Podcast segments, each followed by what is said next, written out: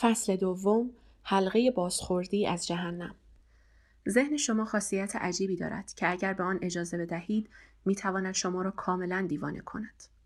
آیا مثال های زیر برایتان آشنا هستند؟ شما از روبرو شدن با فردی دچار استراب می شوید. این استراب شما را فلج می کند و از خود می پرسید که چه بر سرتان آمده است. حالا نگران استرابتان هستید و همین موجب استراب بیشتر می شود. خیلی سریع به بطری نوشیدنی خود پناه می‌برید. یا مثلا شما مشکل خشم دارید. کوچکترین و احمقانه ترین نکته شما را خشمگین می سازد. اما دلیلش را نمی‌دانید و این نکته که خیلی زود از کوره در می روید بیشتر آزارتان می دهد. و بعد در اوج خشم در میابید که این شرایط دائمی از شما انسانی پست و فرومایه ساخته است و این موجب نفرت از خود می شود. حالا به خودتان نگاه کنید. اساس خودتان عصبانی هستید که چرا در هر موردی عصبانی می‌شوید ببینید مشتهایتان گره شده است یا در تمام مدت نگران انجام دادن درست کارها هستید بعد از این همه نگرانی نگران می‌شوید یا با ارتکاب هر اشتباهی چنان دچار احساس گناه می‌شوید که احساس گناه شدیدتری را تجربه می کنید. یا احساس اندوه و تنهایی می کنید و همین فکر کردن به اندوه و تنهایی شما را اندوهناکتر و غمگینتر می کند. به حلقه بازخوردی از جهنم خوش آمدید. به احتمال زیاد بارها در این حلقه به دام افتاده اید. شاید همین حالا هم در آن گرفتارید. خدایا این اتفاق همیشه برایم میافتد. عجب بازنده ای هستم. باید جلویش را بگیرم. آه خداوند خودم را یک بازنده می‌خوانم پس واقعا یک بازنده ام. دیگر نباید خودم را بازنده خطاب کنم. آه لعنتی دوباره گفتمش. ببینید من یک بازنده ام. دوست عزیز آرام بگیر. باور کنی یا نه این بخشی از زیبایی انسان بودن است. روی کره زمین حیوانات بسیار اندکی می توانند منطقی فکر کنند.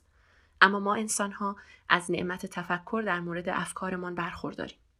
بنابراین من می توانم به تماشای فلان سریال یوتیوب فکر کنم و بعد بلافاصله این فکر از سرم بگذرد که عجب کودنی هستم که این سریال را تماشا می کنم. آه معجزه آگاهی حال مشکل اینجاست. جامعه امروزی به واسطه فرهنگ مصرفگرایی و دخالت‌های رسانه‌های اجتماعی نسلی را پرورش داده است که به باور آنها داشتن این تجربه های منفی یعنی استراب، ترس، احساس گناه و غیره اصلا منطقی نیست. منظورم این است که اگر نگاهی به فیسبوک خود بیاندازید در آنجا همه روزگار خوشی دارند. ببینید این هفته هشت نفر ازدواج می کنند نوجوان 16 ساله اتومبیل فراری به عنوان هدیه تولدش دریافت کرد و بچه دیگری با اختراع برنامه‌ای که کاغذ توالت را به طور خودکار در اختیارتان می‌گذارد زمانی که کاغذ توالت ندارید دو میلیارد دلار به چنگ آورده است همزمان شما در خانهتان نشسته اید و گربهتان را نوازش می کنید و نمی توانید با این فکر منفی مقابله کنید که خیلی بیش از تصورتان یک بازنده اید. این حلقه جهنمی به شکل پدیده شایع در آمده و بسیاری از ما را دچار استرس و نفرت از خود کرده است. احتمالا در دوران پدر بزرگ ما نیست چنین احساسی وجود داشت. او به خودش می گفت امروز چه حال بدی دارم. اما هی زندگی همین است دیگر. بهتر است بروم و یونجه ها را جمع کنم. اما امروز امروز اگر حتی پنج دقیقه هم شرایط روحی بدی داشته باشید با 350 عکس از افراد کاملا شاد که زندگی اعجاب انگیزی دارند بمباران می‌شوید و غیر ممکن است احساس نکنید که عیب و ایرادی دارید همین قسمت آخری است که ما را به درد سر میاندازد ما از داشتن احساس بد حس بدی پیدا می کنیم. احساس گناه می کنیم چون دچار احساس گناه هستیم. احساس خشم می کنیم چون خشمگین هستیم. مشکل ما چیست؟ به همین دلیل است که بیخیالی دوای درد ماست. به همین دلیل است که بیخیالی دنیا را نجات می دهد. آن هم با پذیرش این حقیقت که دنیا مکان بسیار مزخرفی است اما ایرادی ندارد. همیشه همین طور بوده و همیشه هم خواهد بود. حالتان خوش نیست، احساس بدی دارید، اما آن را بیخیال می شوید و با این عمل از آن حلقه جهنمی خارج می شوید. به خودتان می گویید حالم هیچ خوب نیست اما چه اهمیتی دارد. و بعد انگار قبار جادوی بیخیالی روی روح و روانتان می نشیند و به خاطر احساس بدی که دارید از خود متنفر نمی شوید. جورج اورول می گفت که برای دیدن آنچه مقابل دماغتان قرار گرفته است شما نیاز به چالش دائمی دارید. خب راه حل استرس و نگرانی ما درست همینجاست. مقابل دماغمان است. اما ما چنان سرگرم تماشای تبلیغات و فیلم های بیمعنای دستگاه های کوچک کردن شکم که مؤثر هم نیستند هستیم که متوجه این حقیقت نمی‌شویم ما عقب ماندگی دنیای قدیم را به باد تمسخر می‌گیریم اما واقعیت این است که خودمان قربانی پیشرفت‌هایمان شده ایم. مشکلات مرتبط با استرس و اختلال استراب و افسردگی در سی سال گذشته افزایش چشمگیری داشته است. حتی به رغم این حقیقت که همه صاحب تلویزیون های مسطح آخرین مدل شده اند و مواد غذایی خریداری شده هم به در خانه تحویل داده می شود. بحران ما دیگر مادی نیست. روحی و معنوی است. وجودی است. فرصتها و اقلامی که مقابلمان قرار دارند آنقدر زیادند که نمی‌دانیم به کدام یک اولویت بخشیم. از آنجا که خیلی نامحدودی از امور وجود دارند که ما اکنون می توانیم ببینیم و بدانیم روش های نامحدودی هم وجود دارند که به ما نشان می دهند به اندازه کافی خوب نیستیم و کارها به اندازه‌ای که باید خوب باشند نیستند و این ما را از درون متلاشی می کند.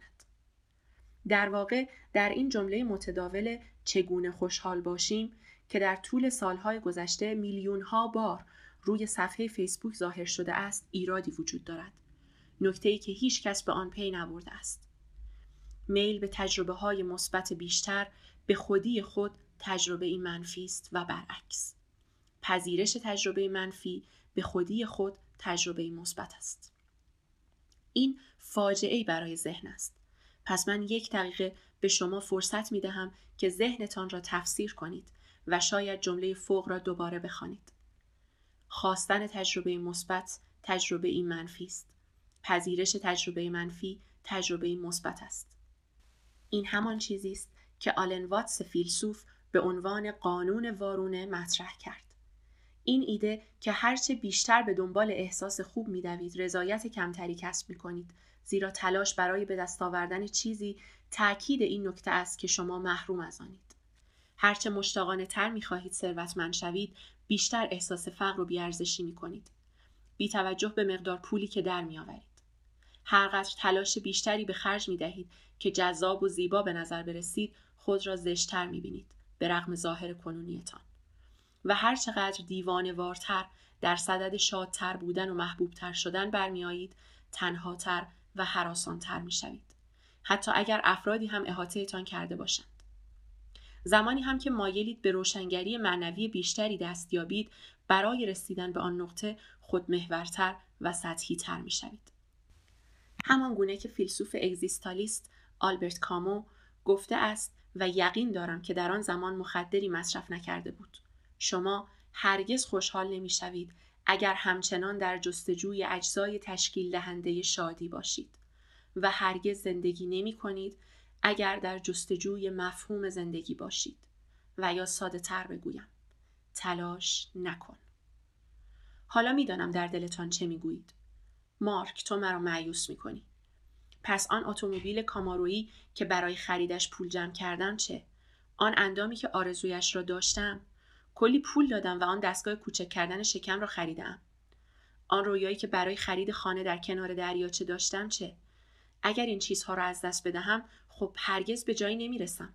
من که دلم نمی‌خواهد چنین اتفاقی بیفتد مگر نه؟ خوشحالم که این سوال را پرسیدید. هیچ وقت توجه کرده اید که وقتی اهمیت کمتری به چیزی می دهید آن را بهتر انجام می دهید؟ آیا متوجه شده اید اغلب افرادی که برای کسب موفقیتی کمتر سرمایه گذاری می کنند عملا در نهایت آن را کسب می کنند؟ دیده اید چگونه زمانی که بیخیالی را انتخاب می کنید انگار همه چیز سر جای خود قرار می گیرد؟ دلیلش چیست؟ آنچه در مورد قانون وارونه صادق است این است که به دلیل خاصی وارونه خوانده می شود. بیخیالی نتیجه عکس می دهد. اگر نتیجه جستجوی مثبت منفی است پس تجربه مثبت منفی را خلق می کند. زحمتی که در باشگاه ورزشی به خود می دهید نتیجهش سلامتی و انرژی بیشتر است. شکست در داد و ستد منتهی به درک بهتری از اجزای مورد نیاز موفقیت است. اگر در مورد احساس عدم امنیتتان با خودتان صادق باشید و آن را بپذیرید اعتماد به نفس بیشتری میابید و جذابیت بیشتری برای اطرافیانتان خواهید داشت.